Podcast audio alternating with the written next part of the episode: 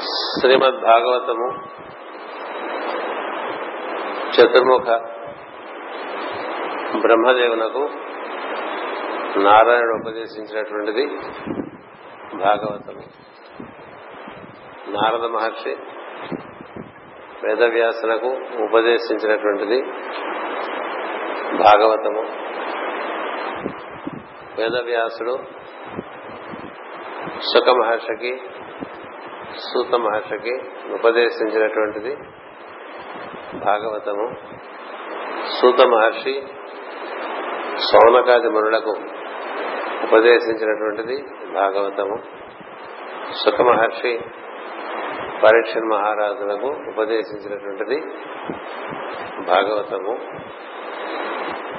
మైత్రేయ మహర్షి విధులకు ఉపదేశించినటువంటిది శ్రీమద్ భాగవతం ఈ భాగవతము మనకి చాలా అనుభూతిపరమైనటువంటి గ్రంథముగా వేదవ్యాసం చేత చిట్ట చివరిగా మనకు అందింపబడినటువంటిది.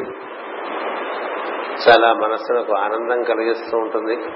ఒక అవగాహన కాకపోయినా పద్యాలు చదువుకున్న మనస్సు కల్మషాలు తొలగి చక్కగా వికసించినటువంటి పుష్పంలాగా ఏర్పడేటువంటి సుందరమైనటువంటి ఉజ్వలమైనటువంటి ఒక వృత్తంగా దీన్ని ఏర్పరిచారు. దీని మహాఫలమని కీర్తించారు. కల్పతరువని తెలిపారు. మనకు పద్దెనిమిది పురాణాలు ఉన్నప్పటికీ కూడా అందులో భాగవతము కల్పతరువులు అంటే ఏ విధంగా కల్పతరువు అంటే మనకి పంచేంద్రియముల చేతిలోనూ దేహమునందు భావముల ఎందు అంటే మనసు ఎందు గుణముల ఎందు బాగా మనం చిక్కుపడి ఉన్నటువంటి మనిషికి వీటన్నిటికీ మూలైనటువంటి శుద్ధ చైతన్యం మనమే అని తెలియపరిచేటువంటిది భాగవతం. భగవద్గీత కూడా దాన్నే తెలియపరుస్తుంది. మనము శుద్ధ చైతన్య స్వరూపులం. ఈ శుద్ధ చైతన్యం మనం ఉండటం మన చైతన్యమై ఉండటం అనేటువంటిది అంతవరకు శాశ్వతమైన సత్యం. ఉంటాం. ఎప్పటికీ ఉంటాం. మన సహజమైనటువంటి లక్షణము వెలుగు దాన్ని చైతన్యము అంటారు. లేక ఎరుక అంటారు. మరి ఎరుక ఉన్నది మనకి మనకి మనం ఉన్నాము మనకి ఎరుక ఉన్నది. ఈ ఎరుక ఆధారంగా మనకి రకరకాల భావాలు కలుగుతూ ఉంటాయి. ఆ భావాలన్నీ కూడా త్రిగుణముల యొక్క సమ్మేళనం బట్టి వాటి యొక్క శ్రేణి ఉంటుంది వాటి యొక్క నాణ్యత ఉంటుంది. అందరికీ భావాలు కలుగుతాయి. కానీ భావముల యొక్క నాణ్యత దేని బట్టి ఉంటుందంటే అది ఎక్కువ సత్వగుణ ప్రధానంగా ఉంటే మనకి తేలికగా ఆనందంగా ఉంటుంది.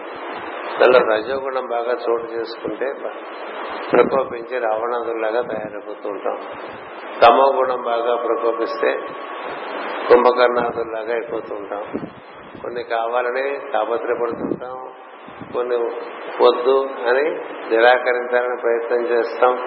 ఈ కావాలి వద్దు కావాలి వద్దు అనేటువంటి రెండు కూడా రజస్ సమస్యలకు ప్రతీకలు. కొన్ని కావాలనిపిస్తూ ఉంటాయి అవి దొరకవు. కొన్ని వద్దనుకుంటాయి వద్దనుకున్నా వచ్చేస్తాయి.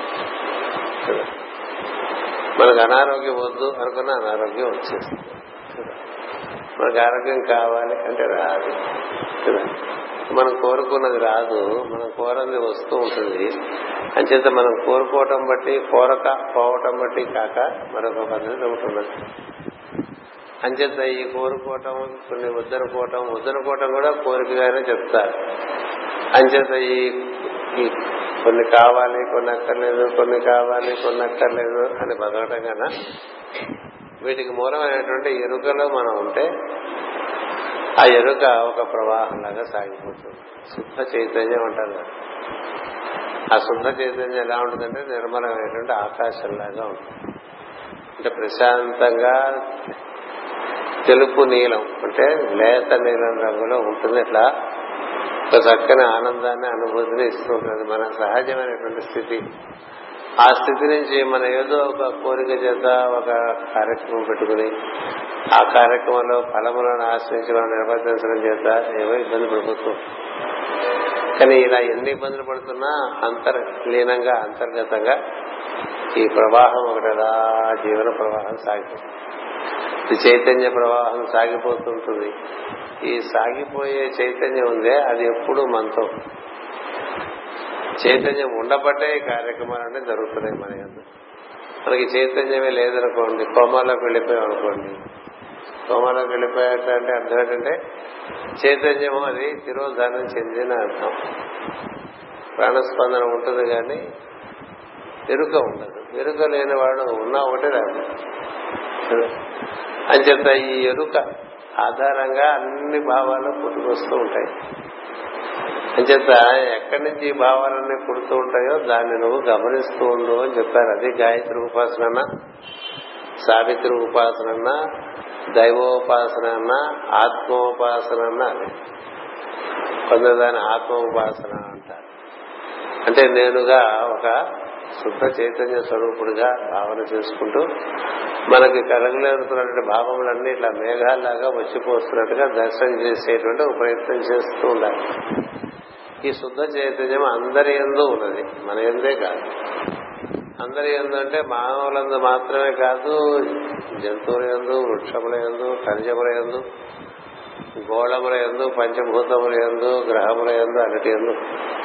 అంచేత ఈ చైతన్యాన్ని దర్శనం చేయటమే దైవాన్ని దర్శనం చేయటంగా మనం అర్థం చేసుకోవాలి. దైవం అంటే భాగవతంలో చెప్పినటువంటి దైవము అలాంటి దైవం. అంతటా వ్యాప్తి చెందినటువంటి చైతన్యం. ఆ చైతన్యమే మన ఎందు కూడా ఉంది. ఏ చైతన్యం వల్ల ఈ సృష్టి అంతా తేలి ఉన్నదో అలా అట్లాంటి చైతన్యమే మన ఎందు కూడా మన ఎరుకగా ఉంటుంది. ఈ చైతన్యంలో నువ్వు ఎక్కువ స్థిరపడితే నీకు ఈ ఈ భావముల యొక్క ఆటుపోట్లు ఎక్కువగా ఉండవు. వాటిని గమనిస్తూ ఉండదు ఆకాశం ఎప్పుడు మనకి మేఘాలు కమ్మినా వచ్చిపోతూ ఉంటాయి. మేఘాలు కదిలి వెళ్ళిపోతుంటాయి ఆకాశం ఎప్పుడు అలాగే నిర్మలంగా ఉంటుంది. ఆకాశం అంటే అర్థం ఏంటంటే నిరంతరము అంతు లేకుండా పరిమితి లేకుండా వెలిగేటువంటిదే ఆకాశం. అలాంటి ఆకాశ స్థితి మనలో మనకి ఉన్నది మొత్తం సృష్టి కూడా ఉన్నది. అది ఆధారంగానే సూర్యమండలాలు గ్రహగోళాదులు అన్ని నడుస్తున్నాయి. అది ఆధారంగానే మనము నడుస్తున్నాం. అది ఆధారంగానే జంతువు నడుస్తున్నాం అది ఆధారంగానే సమస్తము కదులుతూ ఉన్నది. దారిని దైవం అని తెలుసుకోవాలి. అలాంటి దైవము అన్ని వేళల ఎందు ఉంటాడు. అన్ని రూపముల ఎందు చైతన్య స్వరూపంగా కదలికగా కనిపిస్తూ ఉంటాడు. అన్ని కాలముల ఎందు దర్శించవచ్చు దాన్ని అన్ని దేశముల ఎందు దర్శించవచ్చు. ఇది పుణ్యభూమి ఇంకోటి ఏదో భోగ భూమి అని నువ్వు మనసులో భేదభావం పెట్టుకుంటే అది అలా ఉంటుంది. ఇది పూజ గది కాబట్టి ఇక్కడ తలుచుకుంటాం అక్కడది టీవీ గది కాబట్టి తలుసుకో ఉంటే అది నీ పెట్టుకునేటువంటి పరిమితులే తప్ప దైవం అమని చోట్ల ఉంటాడు. దైవం ఉండని చోట అంటూ ఉండదు. దైవం ఉండని కాలం అంటూ ఉండదు. కాలం యొక్క పరిమితి లేదు దేశం యొక్క పరిమితి లేదు రూపం యొక్క పరిమితి లేదు నామం యొక్క పరిమితి లేదు. ఇలా నామము రూపము దేశము కాలము ఈ మూడిటికి ఆధారమైనటువంటి చైతన్యం ఏదుందో దాన్ని పెద్దలు దైవము అన్నారు. ఆ దైవము ఉండుట ప్రకాశించి ఉండుట అని రెండుగా ప్రకాశము అతని యొక్క సహజమైనటువంటి స్వభావం. అంచేత ఆ ప్రకాశమును అమ్మవారు అన్నారు. ఆ ప్రకాశించడానికి మూలమైన తత్వాన్ని అయ్యవారు అన్నారు. అని చెప్తే అయ్యవారు అమ్మవారుగా సృష్టి అంతా మొత్తం వ్యాప్తి చెంది మన ఎందు కూడా ఉన్నది. అంచేత మనలో ఉండేటువంటి దైవాన్ని మనం అందుకుంటే తప్ప మనకి దైవం దొరకదు. అంతరంగంబులందు ప్రవేశించి లోపల మనకి ఎంతసేపు ఇంద్రియార్థములందు మనసు తిరుగుతూ ఉంటుంది. కదా ఏవో మనకి ఇంద్రియాలు చూపించినవి వినిపించినవి ముట్టుకున్నవి వాసన చూసినవి రుచి చూసినవి వాటి నుండి ఉంటుంది. వీటన్నిటికీ మూలం భావములు. భావములకు మూలము గుణములు. గుణములకు మూలము. గుణములకు మూలము చైతన్యం. అంచేతే అమ్మవారు అష్ట ప్రకృతులుగా అంటే ఐదు ఇంద్రియములుగా మూడు గుణములుగా వాటన్నిటిలోనూ అష్ట ప్రకృతిలోనూ ఉన్నప్పటికీ వాటి దాటి మూల ప్రకృతిగా నవమ ప్రకృతిగా ఉంటుంది. ఈ నవమ ప్రకృతినే కృష్ణుడు అంటారు. ఈ భాగవతంలో కృష్ణుడు గురించి చెప్పడం అడుగుతారు. అది సవనకాది మహర్షులు సూత మహర్షిని అడుగుతారు. కృష్ణుడు వెళ్ళిపోయాడు కదా అప్పుడు ద్వారక. ద్వాపరయుగం అయిపోయి కలియుగం వచ్చిన సందర్భంలో మాకు కృష్ణ చరిత్ర చెప్పవా అని అడిగితే మొత్తం సృష్టి చరిత్ర అంతా చెప్తారు కృష్ణ చరిత్ర అడిగితే సృష్టి చరిత్ర చెప్పాటంటే అర్థం ఏంటండి? సృష్టి అంతా వ్యాప్తి చెందినవాడు కృష్ణుడు అర్థం తప్ప మనం పెట్టుకున్న ఈ ఒక్క బొమ్మ కింద పరిమితం చేసుకుంటే అది నీకంతే.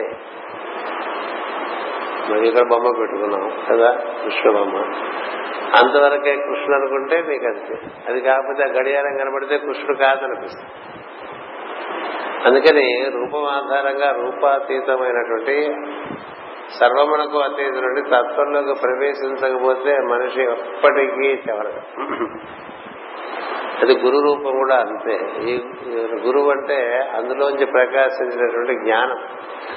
అందులోంచి మనకి అంది వచ్చినటువంటి మార్గదర్శకత్వం. మనకు అందులోంచి దొరికినటువంటి ఒక తోడు. ఇవన్నీ గురువరకు తప్ప రూపమే గురువరకు. ఒక రూపం ఆధారంగా విద్యుత్ మనకి కనిపిస్తోంది. ఒక రూప ఆధారంగా మనకి ఈ విధంగా గాలి కలిగేట్లు చేస్తుంది విద్యుత్. ఒక రూప ఆధారంగా ఇట్లా కెమెరాలో మనకి అందరికీ అందుబాటులోకి వచ్చేట్లు చేస్తోంది. ఈ వాక్ వినబడేట్లు చేస్తోంది. ఇన్ని రకాలుగా చేస్తున్నట్టు విద్యుత్తుకి పరికరములు విద్యుత్ కాదు కదా. విద్యుత్ పరికరములు విద్యుత్ కాదు కదా. పరికరముల ద్వారా విద్యుత్ సౌలభ్యం మనకి అందుతోంది. అలా సద్గురువుల రూపంలో దేవతా రూపములలో మనకు దైవం అందుతూ ఉంటాడు. అలా మనకి అనుసంధానం విద్యుత్తుతో ఉండాలి. అంతేగాని ఈ కెమెరాయే నాకు దైవం అని లేకపోతే ఈ మైకే నా దైవం అని?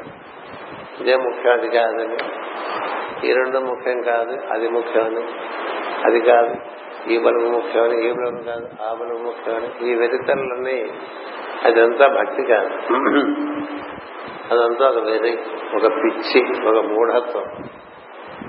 అది భాగవతం చాలా చక్కగా చెప్పుకొస్తుంది. ఏం చేద్దంటే కొంతమంది మా రాముడు అండి అంటారు. అంటే రాముడే అని రాముడి మొత్తం విశ్వం అంతా వ్యాప్తి చెందిన తత్వంగా చూడాలి. మేము కృష్ణుని ఆరాధన చేస్తామండి. మా కృష్ణుడు అంటే ఇష్టం అండి నన్ను చూసే కృష్ణుడు ఆ రూపానికే పరిమితం చేయక అలాగే శివుడు అనొచ్చు కదా? వీరశైవం ఉంటుంది అమ్మవారు అనొచ్చు సూర్యుడు అనొచ్చు హనుమంతుడు అనొచ్చు గణపతి అనొచ్చు ఏదైనా పెట్టుకో. కానీ ఇన్నిట్లోంచి నీకు అంది వచ్చేది ఒకే ఒక తత్వం. అంచేత ఆ తత్వముతో ముడిపడటానికి ప్రయత్నం చేయడానికి ప్రతిరోజు ఎరుక కలిగిన దగ్గర ఆ ప్రయత్నంలో ఉండాలి. అది అంతర్వాహిని అంటారు దాన్ని సరస్వతి అంటారే. అంతర్వాహిని ఈ అంతర్వాహిని ఎందు నువ్వు ఉంటే పైన ఎన్ని తేలుతున్నా పడాలి.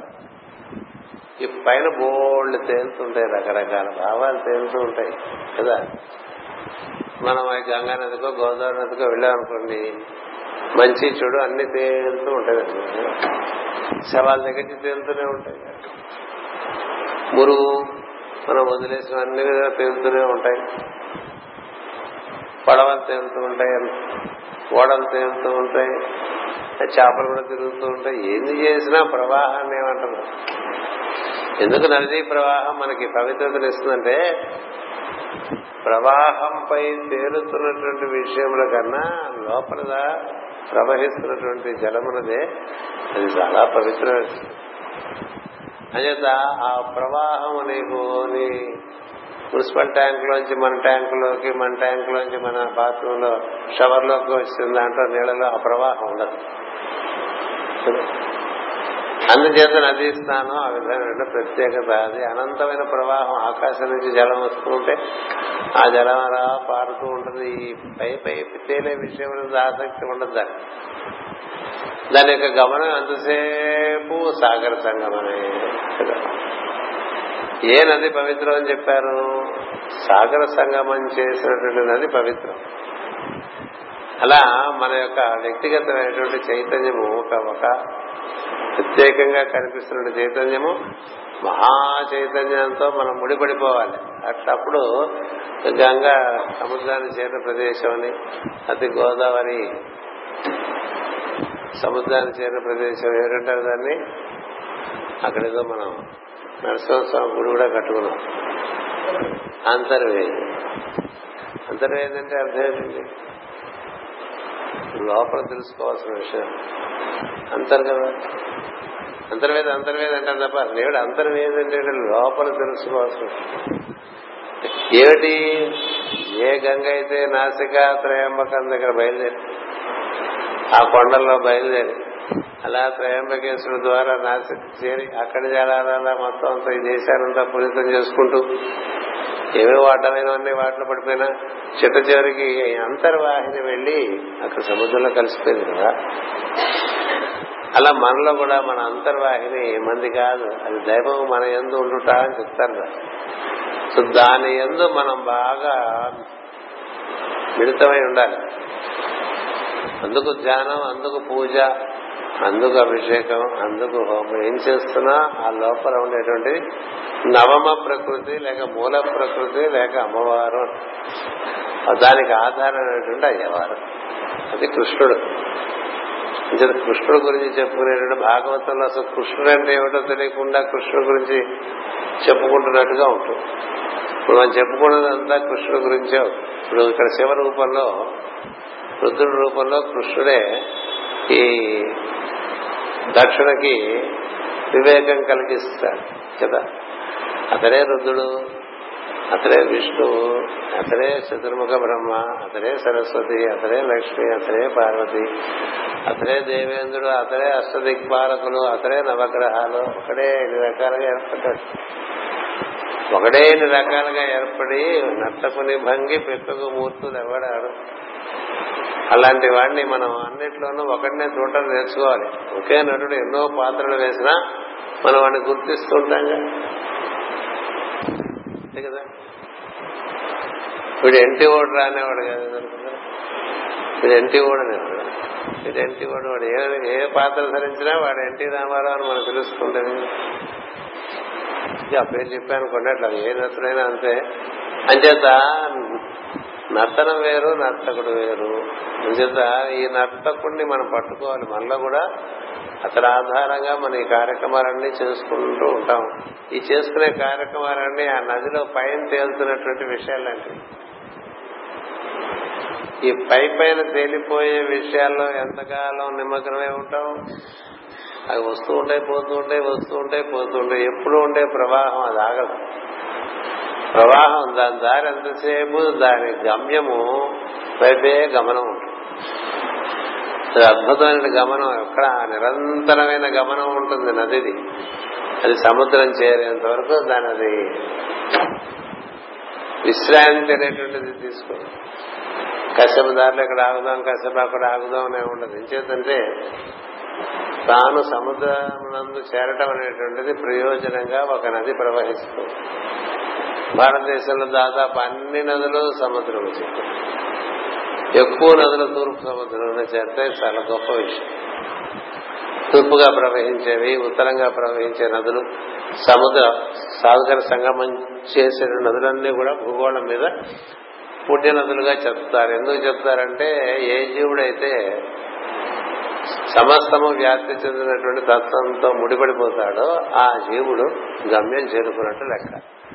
అలా గమ్యం చేరుకోవడానికి ఒక మధురమైన పద్ధతిలో భాగవతం వేదవ్యాసం ద్వారా నారదుని ఉపదేశంగా అంది వచ్చింది. దాన్ని చాలా అద్భుతంగా ఇందాక చెప్పిన గురువులందరూ చెప్పుకుంటూ వచ్చారు. సూతుడు సుకుడు విక్రయుడు వారందరూ మనకి భాగవతం అందించినటువంటి వారు వారిని స్మరించాలి.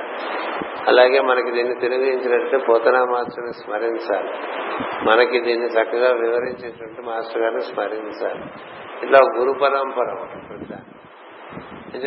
ఈ పరంపరలో ఉండే వారందరూ కూడా ఈ ఇంట్లో ఉండేటువంటి మూలమైన విషయం మనకి అంది వచ్చేట్టుగా చేసుకుంటారు. ఇప్పుడు ప్రస్తుతంలోకి వస్తే ఉపాఖ్యానంలో దక్ష యజ్ఞాన్ని ధ్వంసం చేయటం అనేటువంటిది రుద్రుడు ప్రారంభించాడు. వీరభద్రుడిని సృష్టించాడు. అతనికి తోడుగా అనుచరుడుగా ప్రమద గణాలన్నీ కలిసి వచ్చాయి. నందీశ్వరుడు కలిసి వచ్చాడు. అందరినీ క్రమక్రమంగా ధ్వంసం చేయటం మొదలుపెట్టారు. యజ్ఞాన్ని ధ్వంసం చేయటం అంటే ఏమిటో కిందటి తరగతిలో చెప్పుకున్న మనలో ఉండేటువంటి యజ్ఞశాల. మనమే యజ్ఞశాల దానికి మూలస్తంభం మనలో ఉండేటువంటి వెన్నెముక. అందులో ప్రవేశించి ఒక్కొక్కటి ఒక్కొక్కటి అహంకార పురుషుడికి ఏ విధంగా మరణం అనేది సంభవిస్తుంది అనేటువంటి విషయాలు చెప్పుకుంటూ వచ్చాం. ఈ మరణం సంబంధించిన సమయంలో ఎవరైతే ఇందాక తెలిపినటువంటి పద్ధతుల్లో మూల ప్రకృతితో అనుసంధానం చెందరో మూల ప్రకృతితో అనుసంధానం చెందకపోగా దక్షుడు అవమానించాడు కదా? అవమానించి కొని తెచ్చుకున్నాడు. ఎందుకంటే అహంకారం తానే సమర్థుడన్న అహంకారం చేత తనకన్నా ఇంకెవరు పెద్దవారు లేరనేటువంటి అహంకారం చేత ఆ విధమైనటువంటి ఆపద కూడా తెచ్చుకోవడం చేత అతడు అతను అనుసరించిన వారు అందరూ బాగా వాళ్ళకి అపాయం కలిగి వచ్చింది. ఈ కథ యొక్క ముఖ్య ఉద్దేశం ఎప్పుడు కూడా ప్రతినిత్యం అహంకారం సహజంగా మరుస్తూ ఉంటుంది. అది ఎప్పటికప్పుడు దాన్ని నిర్మూలనం చేసుకో అతడే నేనుగా ఉన్నానని గుర్తుపెట్టుకో తప్ప నేనే ఉన్నాను అనుకోకూడదు అతడే నేనుగా ఉన్నాను అని చెప్తూ ఉంటుంది గుండెకాయ ఎప్పుడు. సోహం సోహం సోహం సోహం అని అలా నిరంతరము హృదయ స్పందన మనకు చెప్తూ ఉంటుంది. అతడే నేనుగా ఉన్నాను. సహా అహం అంటే అతడే నేను అతడే నేను అతడే నేను. ఈ అతడే నేను అనేటువంటి స్మరణ ఉన్నప్పుడు నేను అలాగే అతడే ఇవన్నీ కూడా తెలుసు ఉన్నప్పుడు మనం అహంకరించి ప్రవర్తించాం అహంకరించి ప్రవర్తిస్తే తదనుగుణమైనటువంటి ఫలితములు మనకి పర్యవస్థానములుగా వస్తూ ఉంటాయి. అహంకారం లేకుండా ఉండాలంటే లోపల అతడే నేను అని జరుగుతున్నటువంటి గానాన్ని హంసగానం అంటారు. ఆ గానంతో నువ్వు కూడి ఉండాలి. అలా కూడి ఉంటే ఇబ్బంది లేదు. శివుడంతటి వాడు అలా కూడి ఉంటాడు. నారాయణంతటి వాడు అలా కూడి ఉంటాడు. వాళ్ళిద్దరు ఇప్పుడు తపస్సులో ఉంటారు. కదా? ఇద్దరు అర్ధనిమీలిత నేత్రులై ఒకళ్ళేమో శయ్యాసనం వేస్తున్నారు ఒకళ్ళేమో పద్మాసనం వేసి కూర్చున్నారు. ఇద్దరు ఎప్పుడు తపస్సులోనే ఉంటారు. ఏమిటి అర్థం తపస్సులో ఉన్నట్టు అంటే కూడి ఉన్నారని అర్థం అంచేత బ్రహ్మదేవుడు సృష్టికర్త కాబట్టి సృష్టి నిర్మాణంలో కొంత కూడి ఉండడం అనేటువంటిది కుదరకపోవడం చేత అప్పుడప్పుడు తప్పులు చేసేదిగా కనిపిస్తుంది. మనం కూడా మరి పనులు చేసుకునేప్పుడు మర్చిపోతూ ఉంటాం. మర్చిపోకుండా ఉండటానికి మనం క్రమంగా దాన్ని ఎక్కువసేపు గుర్తు పెట్టుకునేటువంటి విధానాన్ని ఒకటి ఏర్పాటు చేసుకుని అందులో పడి ఉంటే మనం ఈ ప్రవాహంతో కూడి ఉండేటువంటి అవకాశం ఏర్పడుతుంది. అలా అవకాశం లేని వాళ్ళంతా కూడా కొంత అజ్ఞానంలో పడి తప్పులు చేయడం అనేది తప్పదు. అలా తప్పులు జరిగినప్పుడు వాటికి పర్యవసనాలు ఉంటాయి. అంచేత ఈ భృగు మహర్షి యజ్ఞ సందర్భంలో శివుని దక్షుడు అవమానిస్తుంటే వెటకారంగా నవ్వుతాడు. అంచేత మణిమంతులను ప్రమథుడు భృగువును పట్టుకొనను వీరభద్రుడు దక్షుని పట్టుకొనను చండీషుడు పూషుని పట్టుకొనను నందీశుడు భగుని పట్టుకొనను. ఇట్లు సదస్సున ఉన్న దేవతలను జంతువులను జంతువులను ఏడిపించిరి. జంతువులనగా యజ్ఞములకు కావలసిన పరిపశువులు క్షీరములకు కావలసిన గోవులు మొదలవనవి వారిపై రాళ్ళు రుబిరి పట్టుకొని మోకాళ్ళతో పొడిచిరి అరచేతులతో సరచిరి చీలమండతో కుమ్మిరి వివిధ బాధలు పెట్టిరి. దేవతలను ఋత్విక్కులను దిక్కు తెలియక పారిపోయేది దేహ మర్మముల ఎందు పోట్లు బాధలు శూలలు పుట్టి నరులు మృత్యుకాలమున బాధపడిరి అని మాస్టర్ గారు చనిపోయే సమయంలో ఏమేం జరుగుతుందో రెండు తరగతులుగా చెప్పుకుంటున్నాము. కదా? మర్చిపోతేనే మంచిదేమో కదా? కానీ మర్చిపోకూడదు ఎందుకంటే ఇలాంటిది ఒకటి ఉంది కాబట్టి సవ్యంగా బతకాలి కదా అని తెలియాలి. సవ్యంగా బతికితే కదా ఇవన్నీ లేకుండా అనాయాసంగా వెళ్ళిపోతారు. అనాయాస మరణం వినాదైన్య జీవనం ఉన్నారు దీనమైనటువంటి జీవితం కానీ ఆయాసంతో కూడిన మరణం కానీ భరించలేదు. అంచేత అనాయాస మరణానికి ఎలా ఉండాలి అంటే ధర్మం నిర్వర్తించుకుంటూ ఉండాలి. అంచేత దేహ మర్మములు ఎందుకు పోట్లు రకరకాల పోట్లు కూర్చోనివో పడుకోనివో కూర్చోనివో పడుకోనివో ఇటు తిరిగినా బాగుండదు అటు తిరిగినా బాగుండదు. ఎక్కడ పడితే అక్కడే ఎట్లా పడితే అట్లా పోట్లు పోట్లు. కొద్దిగా షుగర్ పెరిగితేనే పాదాల్లో పోట్లు వస్తాయి అలా శరీరంలో ఎక్కడ పడితే అక్కడ పోట్లు వస్తున్నాయి అనుకోండి. తర్వాత శూలాలతో పొడిచినట్టు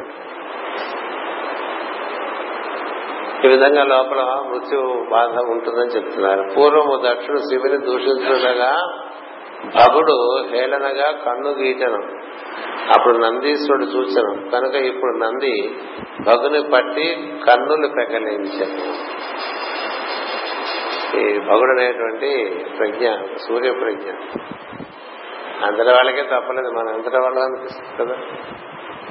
ఇప్పుడు ఎవరైనా ఏదైనా ఒకరిని ఒకరు కటకారంగా మాట్లాడుతుంటే మనం నవ్వేస్తున్నాం శివుని చూసి వికారంగా మాట్లాడుతున్న దక్షుడు. మాట్లాడుతుంటే ఈ భగుడు అనేటువంటి ఆయన నవ్వాట ఈ నందీశ్వరుడు చూశాడు. నందేశ్వరుడు అన్ని చూస్తాడు. నందీశ్వరుడు పని ఏంటంటే అన్ని చూస్తాడు. దాని పని. వచ్చిన భక్తుల గురించి అంటే జీవుల గురించి పరిపూర్ణంగా తెలిసినటువంటి వాడు చిత్రగుప్తుడు ఉండగా నందీశ్వరుడు ఉంటాడు. నందీశ్వరుడికి తెలియని విషయం. అందుకనే నందికేసి నవ్వు చేసుకుని ఆయన ఏదో కొంచెం మంచి చేసుకుంటే మన గురించి మంచి రిపోర్ట్లు రాస్తారు అనుకుంటాం. అట్లాగే ఉండవు చేసిన పనికి చేసినట్టుగా రాసేస్తాడు నువ్వు పొగిడితే పడిపోవడానికి వాడు ఏమన్నా ప్రభుత్వ అధికారే కాదు లంచం పెడితే పుచ్చుకోవడానికి అలా ఉండవు కదా.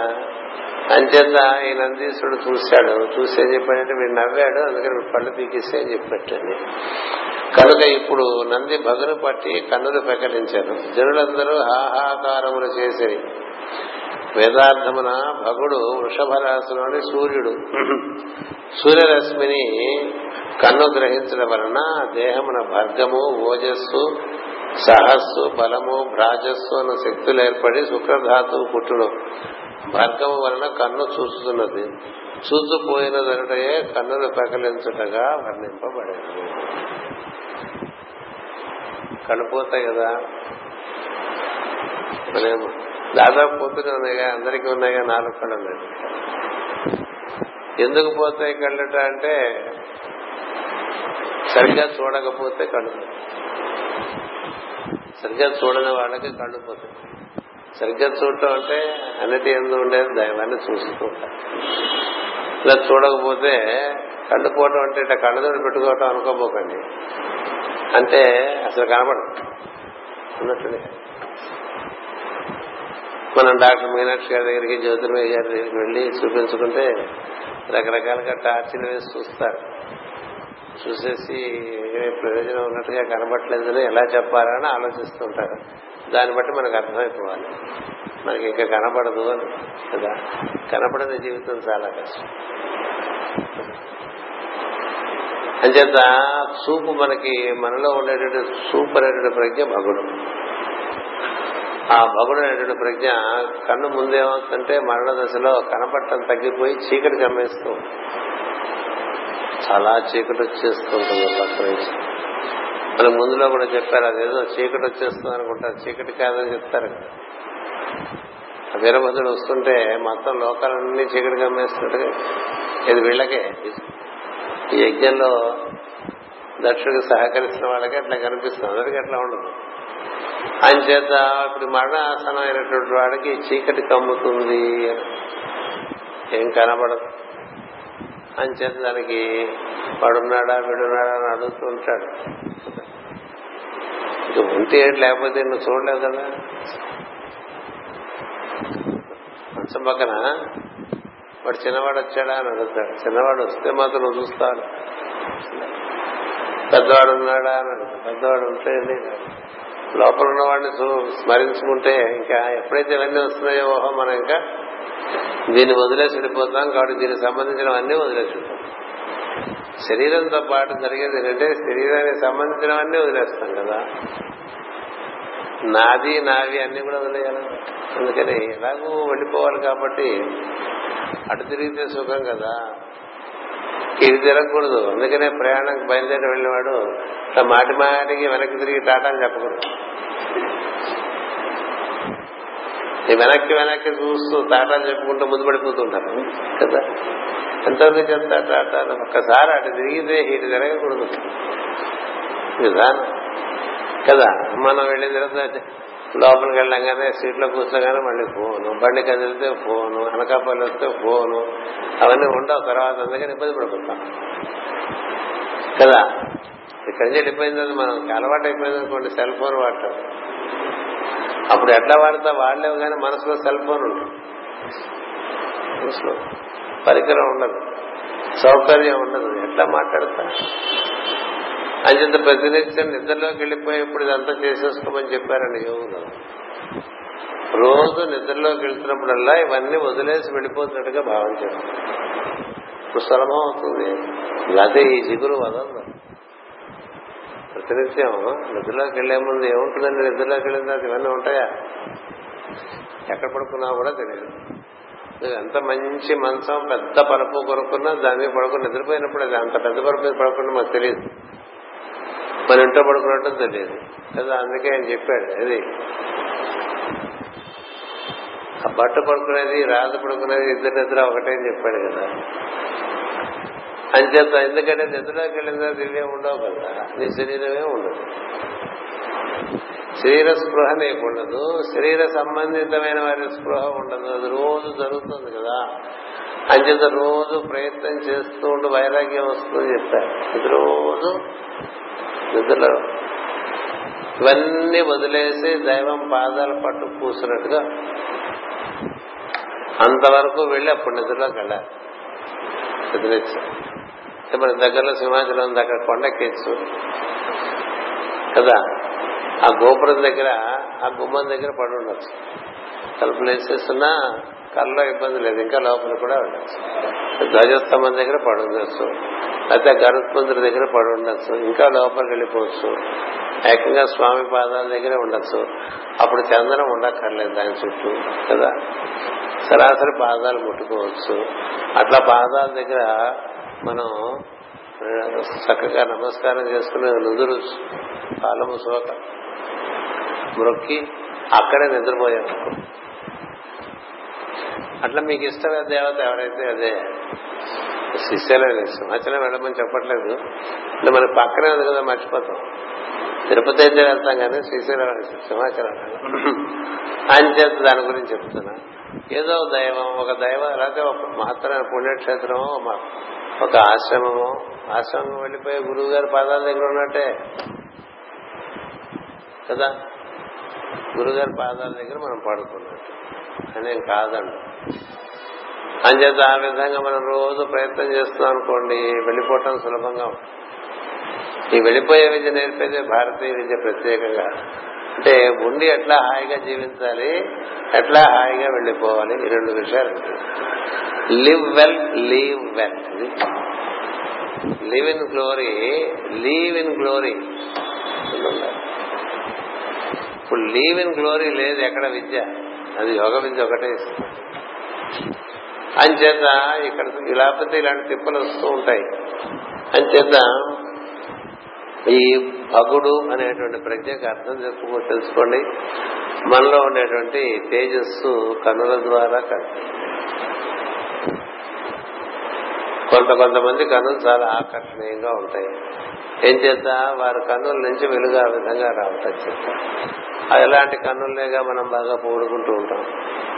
అంచేత ఆ కన్నుల్లో ఆ కాంతి కారణం వాళ్ళలో ఉండేటువంటి ఓజస్సు తేజస్సు భ్రాజస్సు వారిలో ఉండేటువంటి శుక్ర కణము యొక్క తేజస్సు.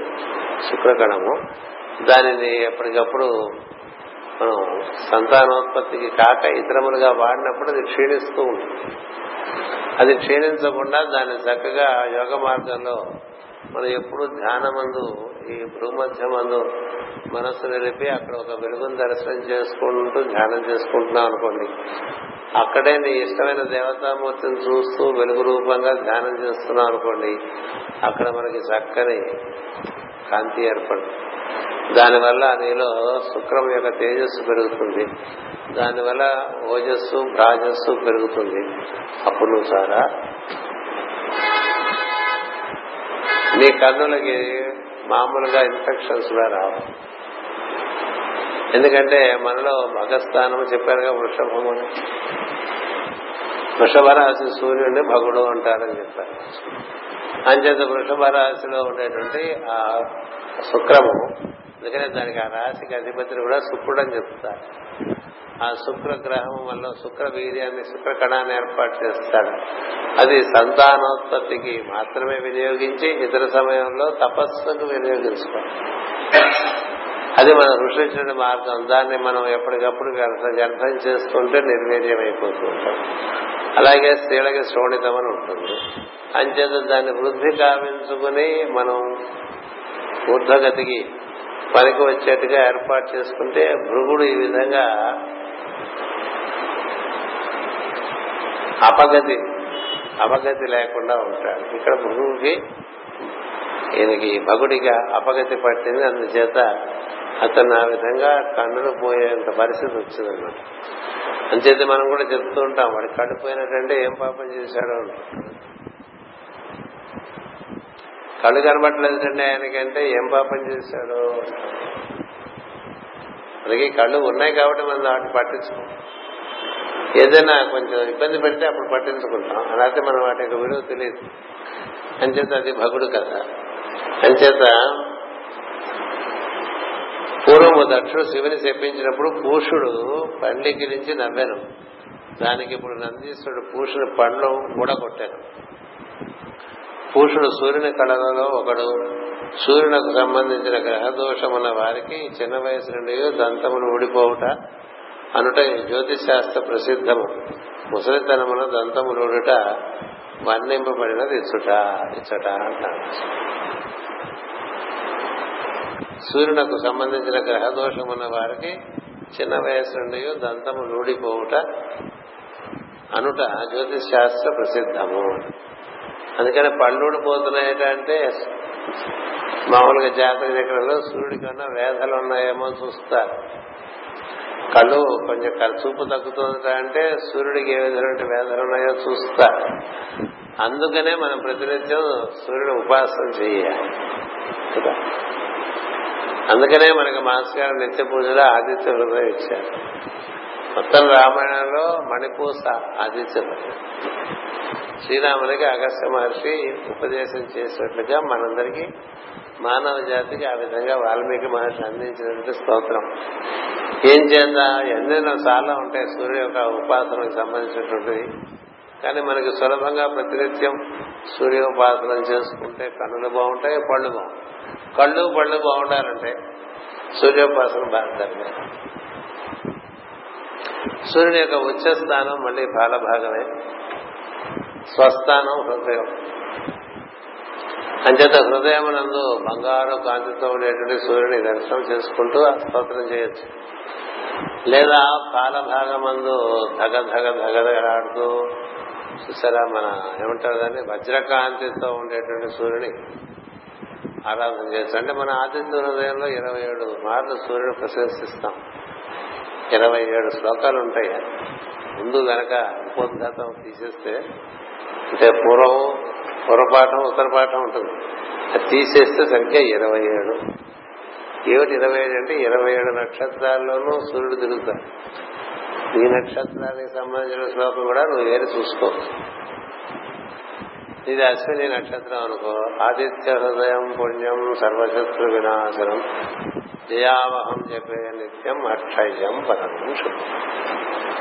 ఇది భరణి నక్షత్రం సర్వమాంగళ మాంగళ్యం. అట్లా మనకి చూసుకోండి ఎవరి నక్షత్రం బట్టి వాళ్ళు చూసుకోవచ్చు. ఏ బాలకృష్ణమూర్తి గారిని అడిగితే రాసి ఇచ్చేస్తారు హోంవర్క్ చేసుకోవడానికి కొంతమంది అలాగే మీనాక్షి గారు ఉన్నారు. వాళ్ళకి తిరిగి ఎక్కువ కాదు కానీ తిరిగి చేసుకుని పని చేసుకుంటారు అంచేత ఇరవై నక్షత్రాలకి ఏ నక్షత్రానికి ఏ శ్లోకం రాసిచ్చేది ఇచ్చేస్తే కనీసం మనకి స్వార్థం ఎక్కువ కాబట్టి మొత్తం చదువుకోకపోయినా మన శ్లోకం అయినా మనం చదువుకుంటూ ఉంటాం. అంతేగా మహాస్వార్థపరుడు మానవుడు ఈ మొత్తంలో తనకేమిటని చూసుకునేవాడగా ఎప్పుడు? అట్లాగే విష్ణు సహస్రామాలు కూడా నూట ఎనిమిది శ్లోకాలకి నూట ఎనిమిది శ్లోకాలంటే ఒక్కొక్క నక్షత్రం నాలుగు పాదాలు చొప్పున నూట ఎనిమిది శ్లోకాలకి. నీ నక్షత్రంలో నువ్వు ఏ పాదంలో పుట్టావో దానికి సంబంధించినటువంటి ఒక శ్లోకం. అది నిత్యం చేసుకోవాలి. ఎందుకని విష్ణువు కూడా ద్వాదశాదిత్యుల్లో ఒకడు. ఇలాంటి విధానాలు ఉన్నాయి. అంటే దీనివల్ల ఏమిటి ఉపయోగం అంటే శరీరం మనకి దెబ్బ తినకుండా ఉంటుంది. శరీరం దెబ్బ తినకుండా ఉంటేనే సాధన చేయగలం. ఈ అంత పోషణ చేస్తున్నావు శరీరాన్ని దేనికోసం అని అడిగితే సాధన కోసం అని తెలియాలి సాధకుడు. శరీరం బాగుంటేనే సాధన జరుగుతుంది. శరీరం బాగుండకపోతే సాధన జరగదు. అంచేత ఇలాంటి సూత్రాలన్నీ కొన్ని మన పెద్దలు ఇచ్చారు. అంచేత ఇక్కడ భగుడు భృగువు ఇద్దరి సంగతి ఆ విధంగా మనకు చెప్పారు. భగుడు పూషుడు కదా? భగుడు పూషుడు. పూర్వము దక్షుడు శివుని తిరస్కరించినప్పుడు భృగువు మీసము మెలిపెట్టారట. ఈయన ఈ దక్షుడికి కొంచెం అడ్వైజరీ కెపాసిటీలో ఉంటాడు ఈ భృగు మహర్షి. ఈ అడ్వైజరీ కెపాసిటీలో ఉండే వాళ్ళకి చిన్న వీక్నెస్ వచ్చేస్తుంది. ఎందుకంటే రాజుగారు మన మన మాట వింటూ ఉంటాడు కాబట్టి రాజుగారికి నచ్చేట్టుగా సలహాలిచ్చే ఒక దుస్థితిలో వెళ్తాడు నిష్కర్షగా సలహా ఇవ్వలేదు. నచ్చేట్టుగా చెప్పడం. అంటే రాజు బాగా బలవంతుడైపోతున్నాడు అనుకోండి. దక్షుడు మహాబలవంతుడైపోయాడు కాబట్టి ఆయనకి నచ్చేట్టుగా సలహాలు చెప్పి ఆయనకి ఆయన సంతోషించేట్టుగా మనం ప్రవర్తించి ఉండేటువంటి వాడు వాడే మంత్రి ఆ మంత్రి వల్ల రాజుకి కీడే. అంచేత ఈ భృగు ఎప్పుడు కొంచెం అట్లా తోస్తూ ఉంటాడు. దక్షుడు చేసే అహంకార పూరితుడి కార్యక్రమాలకి కొంత చేదుడు వాదుడుగా ఉంటాడు విచిత్రం మహర్షి. ఇలాంటి వాడు భృగు. భర్గులంటే సూర్యకాంత్ సూర్యులో పుట్టేటువంటి చోటు వాడు. మనలో ఆజ్ఞాక్యం అలాంటి వాళ్ళకి ఆ వికారాలు కలిగినాయి వీళ్ళంతా మహర్షి నవ నవబ్రహ్మలు ప్రజాపతులు అయినటువంటి వాడు. అయినప్పటికీ వికారం వికారం కలగని వాళ్ళు ఎవరయ్యా అంటే సృష్టిలో కృష్ణుడు చెప్పాడు సనక సనదనాథుడు సప్తరుషులు మనువులు అని. అందులో వాళ్ళకు కూడా అప్పుడప్పుడు మాయకమైన సంగతి కనిపిస్తూ ఉంటుంది. అంచేత ఈయన ఈ విధంగా మీసం మలిపెట్టాడు అది మీసాలు గడ్డాలు ఉండే వాళ్ళకి అదొక అలవాటు వచ్చేస్తుంది. మీసం అంటూ పెంచలేకూడదు కానీ పెంచితే అప్పుడప్పుడు చెయ్యి ఇట్లా పెంచుతూ ఉంటాం ఈ జుట్టు ఇట్లా ముందు పడేసుకున్నాడు మాటి మాటికి ఇట్టి ఇట్టి అనుకుంటున్నాడు. ఇట్లా ముందు పడేసుకోకపోతే ఇట్టి ఇట్టి అనాల్సిన అవసరం ఏముందని మాటి మాటికి ఇట్టి ఇట్టి ఇట్టి ఇట్టి ఇట్టి అనుకున్న తర్వాత ఇలా ఎగరేస్తుంటా. గొర్రె ఎగరేస్తాం మనుషుల వికారాలు అది కత్తిరించేస్తే ఇంకా గొడవ లేదా దాన్ని తీసి ఒక క్లిప్ పెట్టుకున్నారనుకోండి గొడవ. అది ముందు చేసుకుని ఒక కన్ను కనబడి ఒక కన్ను కనబడకుండా ఒక దరిద్రంగా ఒక అలంకారం చేస్తుంది ఇట్లా అనుకుంటూ ఇట్లా అనుకుంటూ ఇట్లా అనుకుంటూ ఉంటే అది అలవాటు అయిపోతుంది అలాగే మీసాలు పెంచేవాడికి ఇట్లా అనిపిస్తుంది. దూతూ ఉంటాడు. గడ్డ ఉందనుకోండి చెప్పేది ఉంది ఎరువు ఇలా అనుకుంటూ ఉంటాడు. వచ్చేస్తాయి ఎందుకంటే అక్కలేని పెంచుకుంటే అవి నీ దగ్గర నుంచి కొంత బలి కోరుతాయి. బలి కోరి నీకు కొన్ని వికారాలు ఏర్పరుస్తాయి ఈ భృగు అట్లాగే మీసాల దుర్వెట్టు ఇది శివుణ్ణి దక్షుడు దూషిస్తుంటే వీడు శివుడు ఇలా నూరుకోవటం ఏంటండి ఇంత మహర్షి. అందుకని నందేశ్వరుడు వీడికి మీసాలు పీకేస్తే రోగం వెళ్ళిపోతుంది అప్పటి నుంచి మీసాలు. అప్పటి నుంచి భృగుకి ఇంకా మీసాలు కట్టాలి. ఇంక మళ్ళీ మళ్ళీ పెరగ నందుడు పీకావు నందీశ్వరుడు పీకేట అంటే ఇంక మళ్ళీ పెరగవు. ఇప్పుడు పెరిగే ప్రశ్న లేదు. ఎన్ని శరీరాలు ధరించినా ఇక భృగు మహర్షికి ఇంకంతే కొంతమంది గడ్డాలు పెరగవు కదా. దానికి ఎప్పటికీ పెరగకుండా చేసేసాడు. ఆ విధంగా కనుక నేడు వీరభద్రుడు ఆయన మీసముని పెరక వేయించను మగము కడతప్పి పుర్రె పోలికలు వచ్చాను. ఎలా పీకేసేటంటే మీసాల గడ్డలు మగం చూస్తే అది పుర్రెల్లే ఉంటుంది. ఏ గడ లేకుండా. వీరభద్రుడు దర్పముతో చెలరేగి దక్షిణ వక్షస్థలము తన్ని వాడి అయిన పెద్ద కత్తి పట్టుకుని దేహమున పొడిచి తూట్లు చేశాను కానీ మంత్రశక్తితో కూడి మహిమాన్వితములైన శస్త్రములతో చేయబడిన దక్షుని చర్మమును గాయపరచలేకపోయాను ఏది? వీరభద్రుడి కత్తికి ఆయన చర్మం కూడా తగలేదండి దక్షుడిది. అది అలాంటి పవర్స్ ఉంటే మనం కూడా మరి కష్టపుస్తో వికారంగానే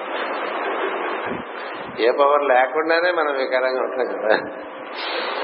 దక్షుడికి చాలా అహంకారం కలగటానికి కావాల్సినటువంటి సమర్థత ఉంది. అందుకే దక్షుడే కదా. వాడు చాలా దక్షుడు రా అంటూ ఉంటాం అంటే మోస్ట్ స్టేబుల్ అని అర్థం. దక్ష అన్న పదం నుంచే డెక్స్టర్ అనేటువంటి ఆంగ్ల పదం. ఈజ్ డెక్స్టరస్ అంటారు. డెక్స్టర్ దక్ష. అంచే దీనికి కత్తితో పొడిస్తే ఎన్నిసార్లు పొడిచినా చర్మం కూడా తగలేదండి అతను ఆశ్చర్యపడి దక్షిణ సంపూర్ణ ఉపాయ మనస్సును విమర్శించుకొని గొంతు పిసుకలతో చత్తుని నిర్ణయించుకున్నాను అట్లు పట్టుకుని దక్షిణ శిరస్సు ఖండించి పట్టరాని కోపంతో దక్షిణాగ్ని ఎందు హోమము చేశాడు అంటే ఇక వీడికి ఊరికే అవి ఇవి మనం పొడి చేస్తావు తల తగేద్దాం అనుకున్నాడు. అంతే సరాసరి కొట్టేస్తే ముందుగా పడిపోయినట్టుగా అదిలా వెళ్ళిపోయి హోమగుండంలో పడి మళ్ళీ రీప్లేస్మెంట్కి వీలేదు అసలు ఎందుకంటే రుద్రుడి ఆజ్ఞది శివుడు అట్లా ఆజ్ఞాపించేవాడు చంపేసే నువ్వు చంపే నేను తర్వాత కానీ లేకపోతే అక్కడికి బుద్ధి రాదు కదా. అంచేత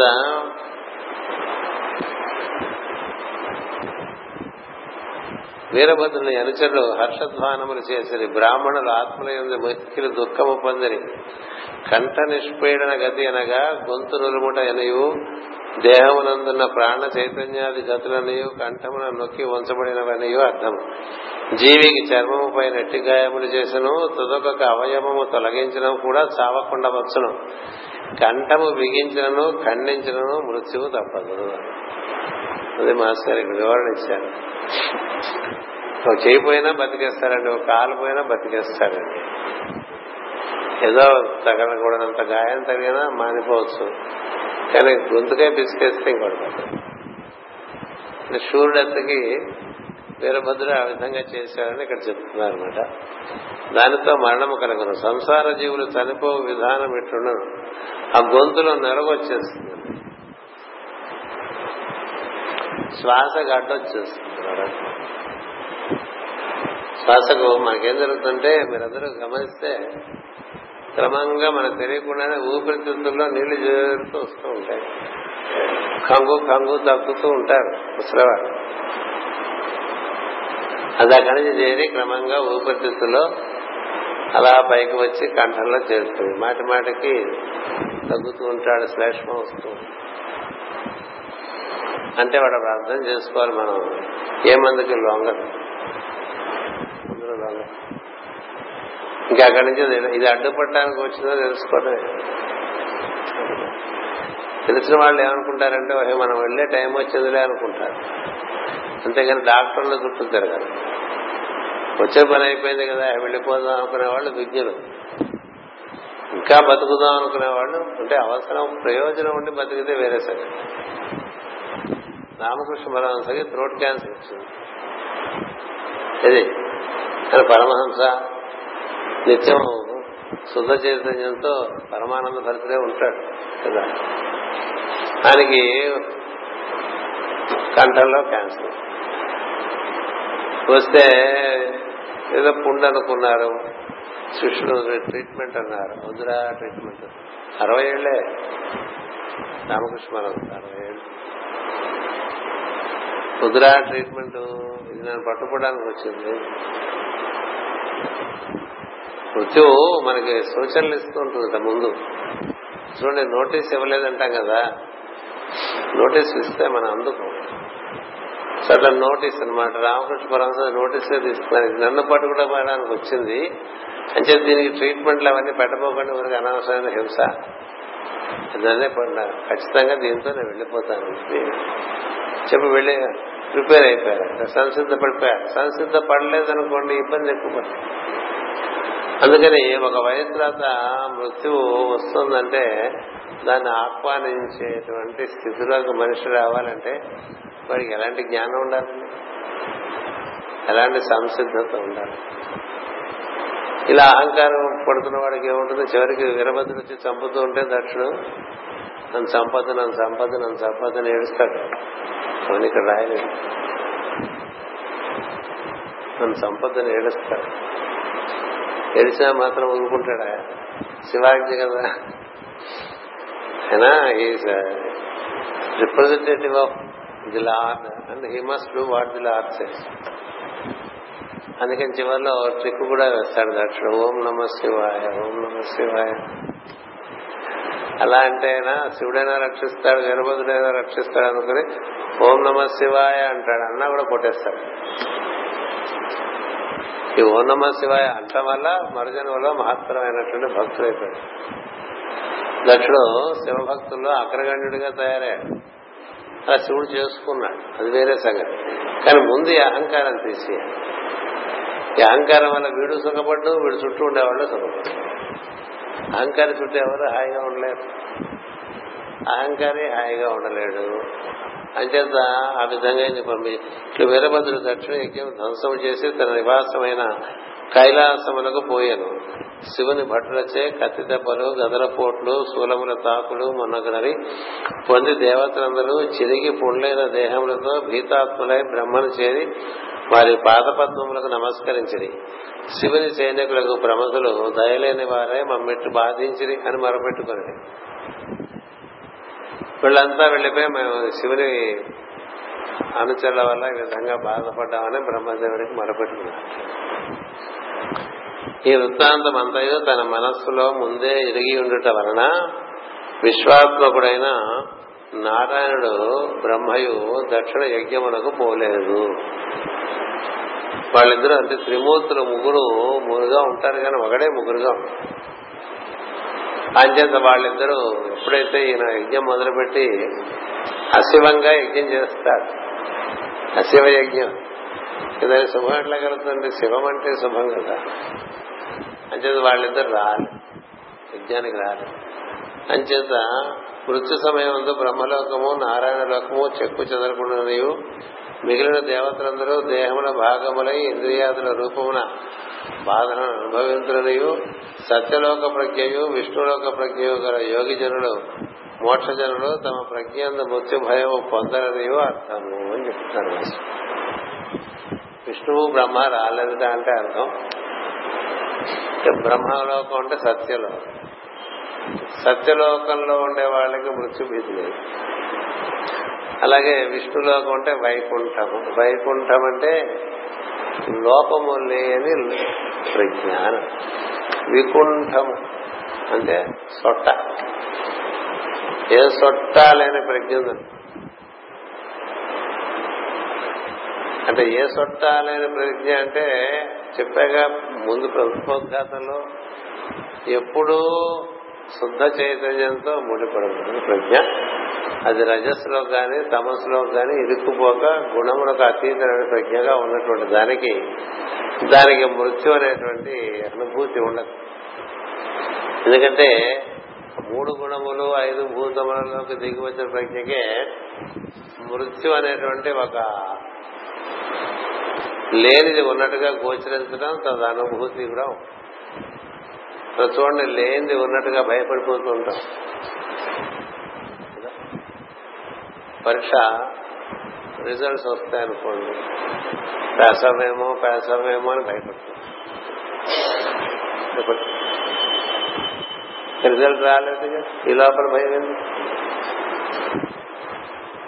అట్లా మనకి చాలా భయాలు ఉంటాయి. ఉన్నది పోతుందేమోనో భయం. కదా? ఉన్నది పోతుందేమో అని భయం. భర్తకు భార్య పోతుందేమో అని భయం. భార్యకు భర్త పోతుందేమో అని పోతాడేమో అని భయం. పిల్లలు ఎట్లా ఉన్నారు? ఉన్నారు అందరు బాగానే ఉన్నారు కదా. అయినప్పటికీ ఒక భయం వచ్చి మన లేని ఉన్నట్టుగా మన వచ్చి బాధ పెట్టదు. మనకు మామూలుగా ఫోన్ చేసే టైంలో ఫోన్ రాలేదనుకోండి మన వాళ్ళ దగ్గర నుంచి మన భయం వస్తుంది. అలాగే లేని మృత్యు ఉన్నట్టుగా భయపడుతుంది. లేని మృత్యువు నిజంగా లేదా అని అడుగుతారు. సన సుజాతుని దుర్యోధనుడు లేదు. మరి ఉందని కదా అందరూ చచ్చిపోతున్నారు. ఉందనుకోవటం వల్ల చచ్చిపోవటం ఉంటుంది. మృత్యు ఉందనుకుంటే చచ్చిపోవటం అనేది ఉంటుంది. దాన్ని దాటడం అనేటువంటిది ఒకటి ఉంటుంది జ్ఞానం ద్వారా. అసలు లేదంట. అసలు లేదంటావు మళ్ళీ దాటదంటావు నాకు ఇది అర్థం కావట్లేదు. అసలు లేదంటే అసలు లేదని దాటడం ఏంటంటాడు ధృతరాష్ట్రం. అంటే మృత్యు లేదని చెప్పినా నీకు ఒప్పుకో కదా? అందుకని మృత్యు లేదని తెలియాలిగా? తెలియాలంటే తెలియటమే దాటటం అన్నారు. ఆ తెలియటానికి ఏం చేయాలో అది చేస్తే ఇంకా నేను చావనం తెలుస్తుంది. అందుకే ఈ భాగవతం అంతా కూడా వచ్చింది. నేను మృతుండ నవదను ఇంతయు శోకము వలదంటూ శుకుడు చెప్తాడు. చచ్చిపోతాను బాధపడక తావు. అని చేత ఇక్కడ ఈ విధంగా ఈ ఈ ప్రజ్ఞలన్నిటికీ బాధ ఉంటుందండి అరదేహంలో ఉండే ప్రజ్ఞలకి దేవతా ప్రజ్ఞలు బాధలు చెందుతాయి మన మూలంగా. అహంకార పురుషుల మూలంగా ఇవన్నీ బాధ చెంది వెళ్ళిపోతూ ఉంటాయి. కన్నులు పనిచేయకపోవటం చెవులు వినపడకపోవటం నాలుక రుచి లేకపోవటం మర్చిపోవటం కదా? ఇక్కడే పెడతాం మర్చిపోతాం. ఊరంతా వెతుక్కుంటాం. తర్వాత మన చూస్తే మనకి నవరాలో ఎడవలో తెలియని పరిస్థితి వస్తుంది. ఎందుకలా అయింది? ఎందుకలా అయింది? పని చేయట్లే. విజ్ఞప్తి అనేటువంటి ప్రజ్ఞ పని చేయట్లేదు. ఒకటి కనబట్టలేదు సరిగ్గా వినబట్టలేదు సరిగ్గా. రుచి కూడా అంతంత మాత్రంగా ఉంటుంది. వాసన తెలియట్లేదు. ఇవన్నీ ఏమో జరుగుతుందంటే ఆయా ప్రజ్ఞల యొక్క వినియోగంలో తేడా వల్ల ఇబ్బంది పడి వెళ్ళిపోతాయి.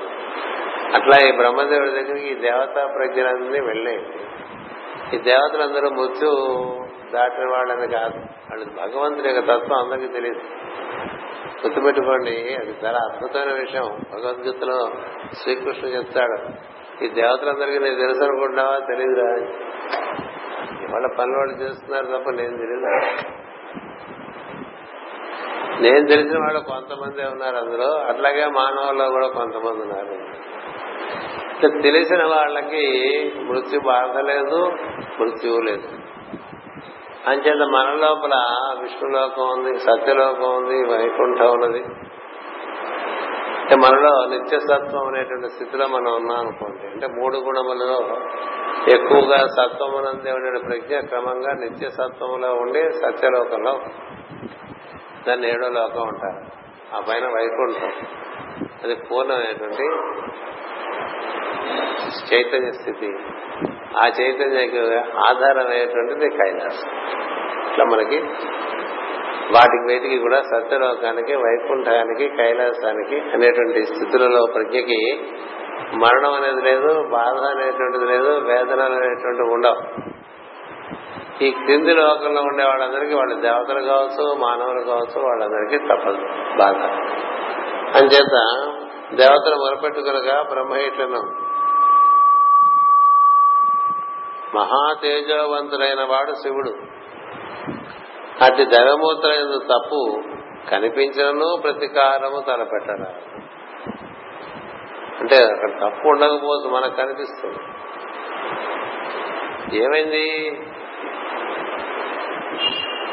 దక్షుడు తండ్రి అయినటువంటి బ్రహ్మదేవుని యొక్క ఒక తలక తీశాడు శివుడు. అందుకు దక్షుడు కోపం శివుడు అంటే ఎందుకు తీసేశాడు? అది అర్థం చేసుకోడు. అలాగే తను వచ్చినప్పుడు సభకి దక్షుడు వచ్చినప్పుడు శివుడు లేచి నిలబడలేదు. అల్లుడు కదా లేచి నిలబడాలనుకున్నాడు. నిలబడి అది ఇంకో కోపం. ఇవి అక్కడ తప్పులు కనిపించేవి శివుడి అందుకని ఇక్కడ పదం చక్కగా వాడాడు పోతున్నా మాస్టర్ ఏమన్నాడంటే పెద్దల ఎందు అతి దైవమూర్తుల ఎందు తప్పు కనిపించను ప్రతీకారము తలపెట్టరా ప్రతీకారము తలపెట్టరా కాదని దక్షిణమని ప్రతీకారము చేసినతో లోకములకు క్షేమము కలుగునా అంటే అహంకారి తనలోని దైవాన్ని గుర్తించక దానిని హేళన చేస్తూ తను బతుకుతూ ఉన్నప్పుడు తనలో ఉండే దేవత ప్రజ్ఞలన్నీ కూడా రకరకాల బాధలకు లోనవుతాయి. అంచేత మొత్తం లోకములంటే మన లోపల లోకాలే. అవన్నీ వాటికి క్షేమం కలుగుతుందా? కలగదు. కతుభాగములైన కతుభాగముల కర్హుడైన పశుపతిని దూరము చేసి వానికి యజ్ఞ భాగము లేకుండా చేసి యజ్ఞమును యజ్ఞమున పాల్గొనిన మీరందరూ దోషమతులు దుష్టులు.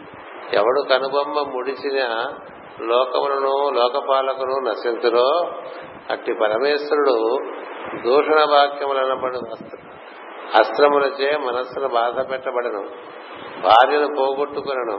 అట్టి మహాత్ముని మరణ చేరి పరిశుద్ధ హృదయం కలవారై భక్తితో నిష్ఠతో వారి పాదములు పట్టుకునడు వారి శరణు పొందుడు అతడు ప్రపన్న ప్రసన్నుడైన సో మీ కోరికలు సిద్ధించుడు. ఎక్కడ తప్పు చేశారో అక్కడ తప్పు దిద్దుకోండి అయ్యా దిద్దుకుంటే పరిష్కారం వస్తుంది అయితే పరిష్కారం రాదు. భగవంతుడు స్మరింపబడిన సంసార జీవుల సృష్టిలో జీవితములు నిందావాక్యములచే నిండును. భగవత్స్మరణ చేస్తున్నటువంటి వాడి నోటి నుంచి దూషణ వాక్యాలు రాకూడదండి. Simple rule. భగవత్ స్మరణ మనం చేస్తున్నాం అనేటువంటి భ్రమ మనకేమన్నా ఉంటే నిజంగా చేస్తున్నావా లేదా తెలియాలంటే మన నోటి నుంచి నిందా వాక్యములు రాకూడదు. దూషణములు రాకూడదు. విమర్శలు రాకూడదు. ఎదుటి వారిని కష్టపెట్టే మాటలు రాకూడదు. అంచేత అలా ఉంటే ఏమైంది? వాళ్ళు సంసార జీవుల కిందే లెక్క. వాళ్ళ వాళ్ళ జీవితంలో నిందావాక్యములచే నిండును. మనస్సులు బాధపడదు నుండును. అంతర్యామిగా దైవముడును గనక ఒకరినొకరు నిందించుకొనుట దైవ దూషణ యగును.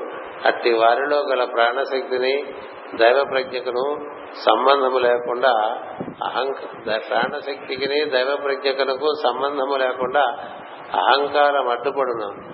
కనుక దేవుడు శక్తితో వియోగమందును అట్టి జన్మలతో యజ్ఞము అపరిపూర్ణమై ధ్వంసమగును. అట్టి వారు పరమేశ్వరుని పాదములు ఆశ్రయించి భక్తి నిష్టలు అలవరుచుకున్నచో అతను అనుగ్రహించి సక్రమముగా జీవుల సృష్టిని యజ్ఞార్థము చేయను. అనేటువంటిది మాస్ గారి వివరణ. ఈ వివరణ పై తరగతిలో మళ్ళీ దీన్ని చక్కగా మనం అవగాహన చేసుకుంటే కొంత మనకి ఏం చేసే సాధనలో కొంత ఒకరో నాణ్యత పెరగడం కోసం చేసే ప్రయత్నాలే కదా ఇవన్నీ. చేత ఇది మనకి దక్షిణ కథలో అంతా ధ్వంసం అయిపోవటం. భూడు భగుడు పూషుడు భృగువు వారు అవమానింపబడటం. అటుపైన అహంకార ప్రజ్ఞ నిర్మూలింపబడటం. దేవతలు బాధపడటం. వీళ్ళందరూ బ్రహ్మదేవునికి మరపెట్టుకోవటం. మరపెట్టుకుంటే ఎక్కడ తప్పు చేసిన దిద్దుకోండి అన్ని బాగుంటాయని చెప్పటం. పశ్చాత్తప్తులైనంత మాత్రాన ప్రాయశ్చిత్తం జరిగితే అప్పుడు మళ్ళీ కథ మామూలు అది మనకి వాటి కథ స్వస్తి ప్రజాభ్య పరిపాలయంతాం. న్యాయేన మార్గేణ మహిమహేషా గో బ్రాహ్మణేభ్య శుభమస్తు నిత్యం. లోకా సమస్త సుఖినో భవంతు. లోకా సమస్త సుఖినో భవంతు. లోకా సమస్త సుఖినో భవంతు. ఓం శాంతి శాంతి శాంతి. మనకి పై ఆదివారం తరగతి ఉండదు. ఏం చేద్దంటే హైదరాబాద్లో గురు పూజలు ఆ పై ఆదివారం మళ్ళీ తరగతి ఉంటుంది. అది గుర్తుపెట్టుకో.